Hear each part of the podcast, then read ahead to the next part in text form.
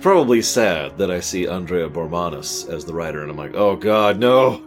It's okay. This wasn't. This one isn't that bad. Although he has written two episodes I was rather not fond of, one of which I gave lamentation status. But it's okay. This one's directed by Roxann Dawson. This is actually her final entry for it's, I keep kind of pointing these out as we go. We did this with TOS as well, if you're remembering. You know, this is the last time she's involved with this and uh, would go on to continue having a pretty successful director's career. Let's see, she worked in a bunch of shows, only a few of which I recognized: Lost, Heroes, uh, The Good Wife, The OC. Apparently, did pretty well for herself. So that's awesome.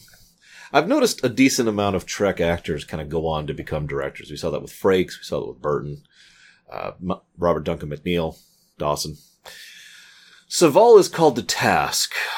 Stel, that was the name of the guy I couldn't remember last time is a Syrrannite. Huh. That's actually clever. Rather than try to contest the evidence that Soval is claiming, they decide to run with it and use it for their advantage. That is actually quite clever because, well, they could have just said Soval just came up with that in a mind meld and it's stupid. Instead, they decide, you know what?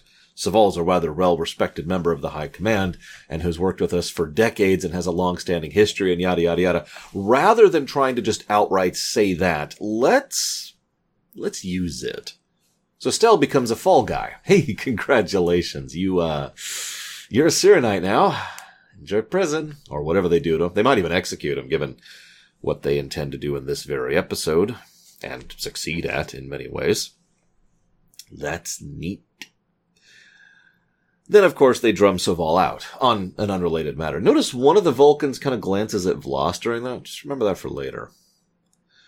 This then leads to we, the finding of T'Les, who's awesome. Nice to see her again.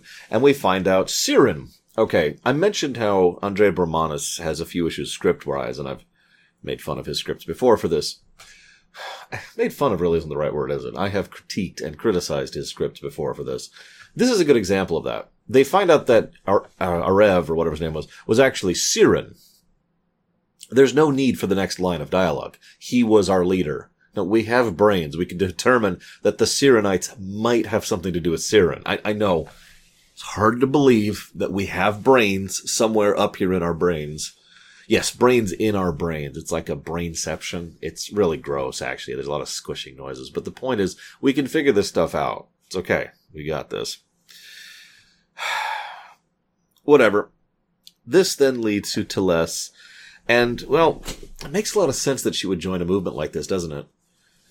She was drummed out of the of her position on trumped up charges that were falsified based on current political sway that was connected to her daughter. And I talked about that back in home and I mentioned how very Vulcan that was. What I probably should have said is that's very current Vulcan or very high command. Because that is how they're operating right now. That is normal. And that's the problem.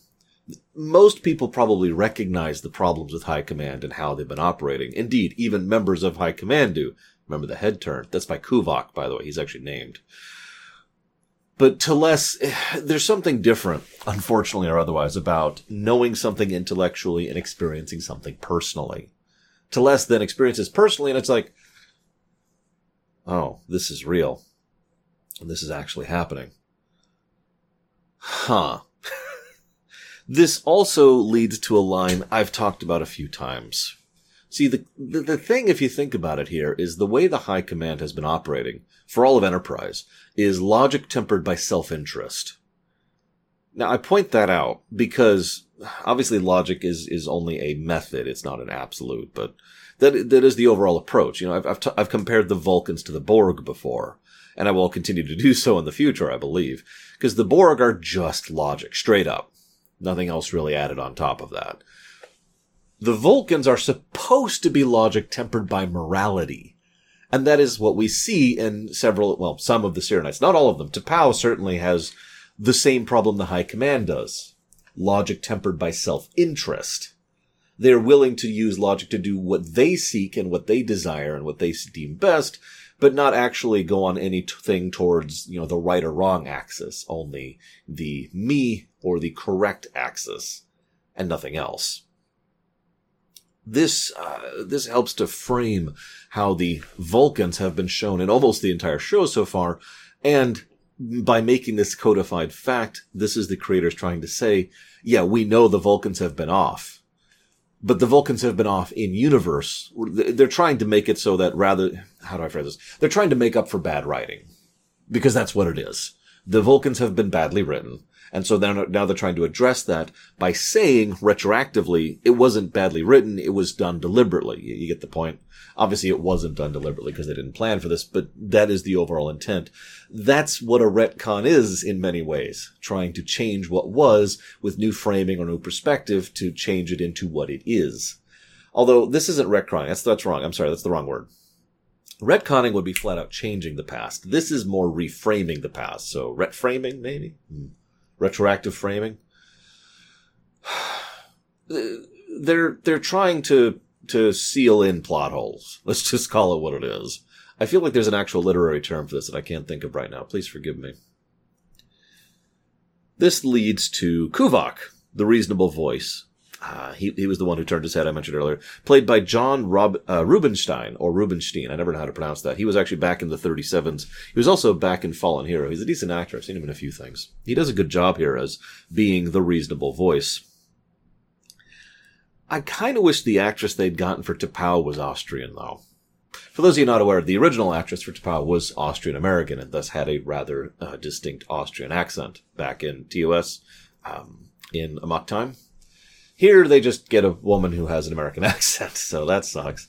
I'm willing to let it go a little bit, not because of the fact that it's okay in universe, but because they were running under a severely limited budget and time crunch, so it's possible they literally just couldn't find someone in time. It would have been nice, especially considering the, the efforts they go to make everything else contiguous, which I suppose is as good a time as any to talk about the Katras. I don't really have much to say about them. We didn't discuss Katras much back in Star Trek 3 because it, I, it, it, wasn't that relevant. I mean, there's a Katra, okay. It is defined as all that you are, okay, that's cool. And, uh, it is the sense of self, so you, it's, it's left open. You can define that however you want, okay, cool. And, uh, the end. That's, that's about all we've got. Although they do mention the idea of what they call them, Katric arks, which were devices which were intended, stated, to contain the Katras of old Vulcans. Now, obviously they didn't because they tried to access them and failed, but, uh, that sounds a lot like a holocron, doesn't it? And it makes me wonder if that kind of a thing could be developed in a more modern time. You know, in say TNG or Voyager's era, maybe. Food for thought. Meanwhile, V'Las continues to push for Enterprise to leave. This is interesting because, as so often happens in fiction and in real life, the bad guys tend to defeat their own arguments. By pushing so hard and being willing to be so violent, V'Las is actually undermining his position and gaining support for his opposition. I find myself wondering why he is so impatient now. Maybe it's because he's worried about the, you know, the delay effect. Well, if we take too long, we won't have the outrage and political capital necessary to push for the agendas that I'm pushing for. Maybe it's just because he's being pushed by something else. I don't know. What do you think? What I do think is that he pushes hard and fast, and, well, I mean, he actually authorizes an attack on the shuttle pod, as well as on the Enterprise. Kuvok actually flips out over this. This is the first time where Kuvok's like, I'm sorry, what? These people have been our allies for a century. And V'Las's only reaction is, we must react now, otherwise we're going to lose our chance to take out the Syrrannites. We have to take out those gosh darn terrorists, even if it means attacking a military ally.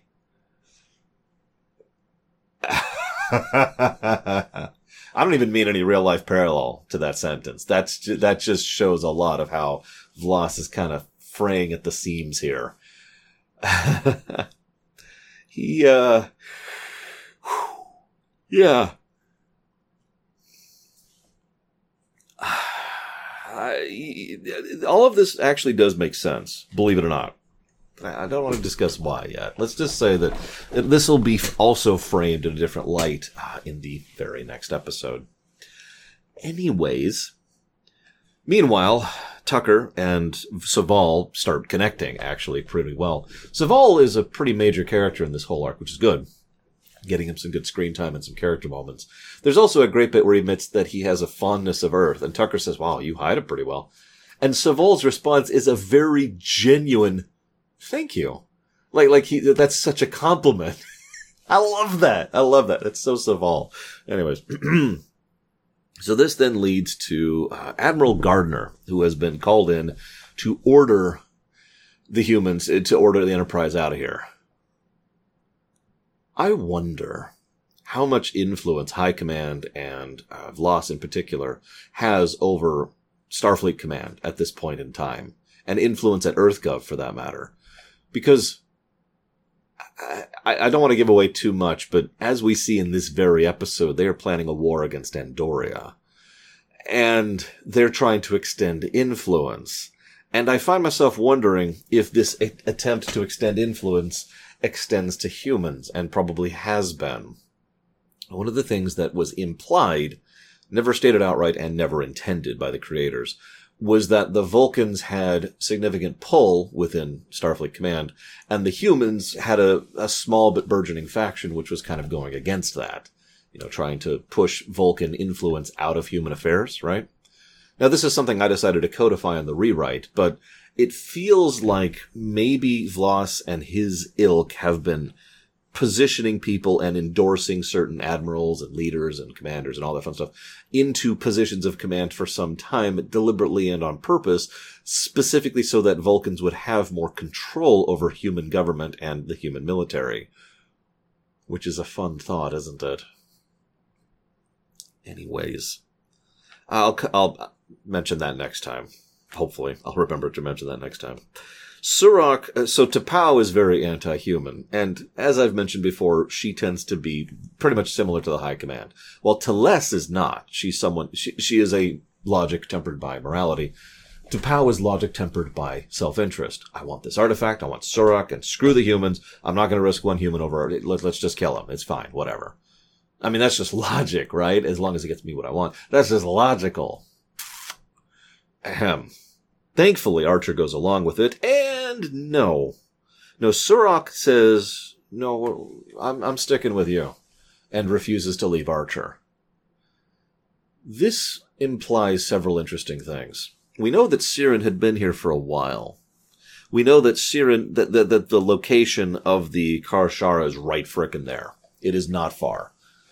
And we know that they have been unsuccessful in finding it for some time. You would have to know where it is because tech doesn't work. So the only other option is grid pattern in a series of caves in deadly dangerous environments. So it does make sense that they wouldn't find it. Kind of. The, the fact that they mentioned they've been looking for this for years kind of diminishes that a little bit because, you know, after a while you are going to stumble into something. But I digress. Point is, Syrran had Surak in him Syrran did not find this artifact. That means either A, Surak had shared it with Syrran and both had agreed not to find it yet, or B, and this is what I believe far more firmly, Surak was capable of resisting giving this information to Syrran.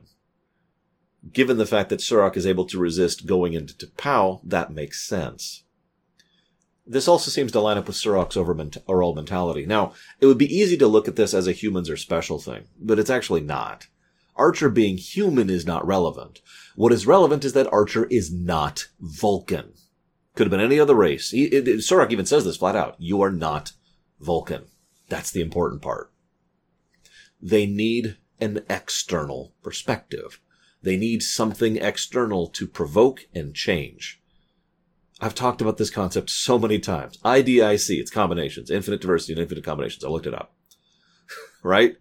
Differing perspectives give differing ideas, which prompt new ideas, which prompt new ideas. This is something I talk about constantly in, in this show, but also in real life. The ideas that he demands an external perspective on this, that someone who is not Vulcan can help the Vulcan people lines up perfectly with the IDIC mentality and Surak's teachings in specific. So of course he insists on it being Archer. Archer was uh, bungled into this. He's no chosen hero, unlike what was happening back in, um, back in the, the end of the Xindi arc. You are the chosen one. You remember how much I complained about that. Here it's far more of a Picard thing. Archer is crucial to the future of the Vulcan people. We are not being shown or to- we're not being told he is crucial to the, the future of the Vulcan people. You see the distinction and you see how much, why I made such a fuss about it back then. This still isn't perfect, but it still works in my opinion. After all, well, what happens is Surak mentions how worried he is that his people are about to descend back into their violent past, and this is immediately followed, very next scene, by Vulcans under V'Las firing on their long-standing, century-long military allies who want nothing but peace and cooperation with them, uh, mostly. Can't speak for everyone. Those those guys in the bar, they didn't want that, but we we can dismiss them on this matter. I mean, think about it. And this contrast helps to show some things too, because there's a bit where Soval is honest. Yes, I gave away the information. I'm the one who, who allowed them to get through the net. And t- t- Tucker decides to go and be honest. Look, our captain's down there. He was looking for the Syrrannites. We need to find him. V'Las says, okay, well, you, you can go, we'll, we'll go ahead and get them back to you. Get out of here. Get out of here now. We need no witnesses. He doesn't say this, but we need no witnesses. So leave, or else I will start firing upon you. And in the background, Kuvok, credit to Roxann Dawson, Kuvok just visibly moves like, wait, what? You, what? Doesn't say anything, but the, the, just the physical reaction to the comment. This is interesting because it's very clear based on evidence we see in these two episodes and some previous stuff and something coming up that what V'Las has been doing is A to Z. Now, very quick, in case you don't remember what that is. A to Z is A is acceptable, Z is totally unacceptable. But the distance between A and Z is huge. That's what makes it such a gap. It's like, oh, I'm not doing that. I'd never do that. But if you go from A to B, well, that's just a little hop. And B to C and C to D and so forth and so on. Usually someone walks into a line and that's the line they won't cross, but the point is it's much easier to take one step forward than it is to take a lunge. This is V'Las's mistake. What he's been doing is A to B to C to D, but then it gets to this point and he just jumps forward several letters. And, as happens with this mentality, with the A to Z theory, any large jump is, is met with reaction and shock. Like, whoa, wait a second. Like, I was okay with doing this one little step, but you're talking about doing this. I'm not okay with that and this is destroying V'Las's own argument and his position. So, this leads to Enterprise getting cra- crashed on because they, they really are, they're no match. Not for several Vulcan ships. That's, that's not going to happen. So, okay, uh, we're going to have to withdraw. We don't have a choice. Our deaths will not serve any meaning here. And so Vol is the one who points that out, but Tucker's like, yeah, no, okay. So then they bombard the compound, and T'Les dies. This is cliched as hell. If I could just be blunt. T'Les dying right next to where they were and going back to find her and all that. That, and of course the death of the mother figure that she just had the fight with and now, and she was just starting to reconnect with, blah, blah, blah, blah, blah. It's very cliched. I'm okay with it though. Entirely because of the actors who managed to sell the scene and actually put some emotional oomph into it so that it has some impact. As usual, a cliche is not necessarily a bad thing. It is how you use it. This leads to another cliche. We're going to Andoria.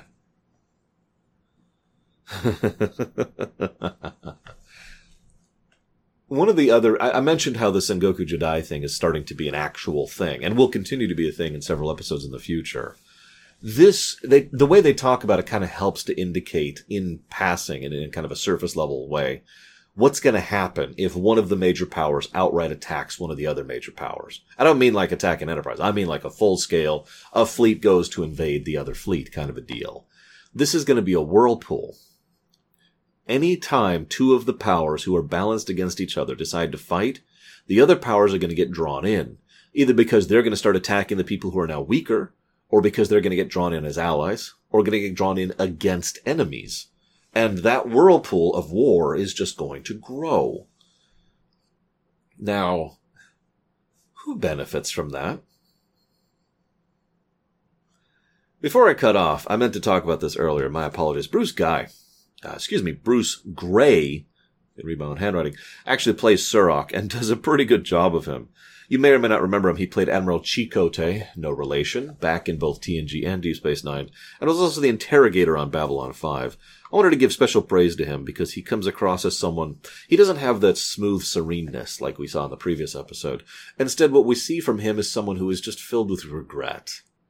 And that's very appropriate. This is someone who really did want to just make a better life for his people, and he is aware of what is happening to that better life 1800 years later, thanks to the people he's bouncing around in, and yeah, it cause me quite a bit of grief too. I hope you have enjoyed. As always, I will see you next time.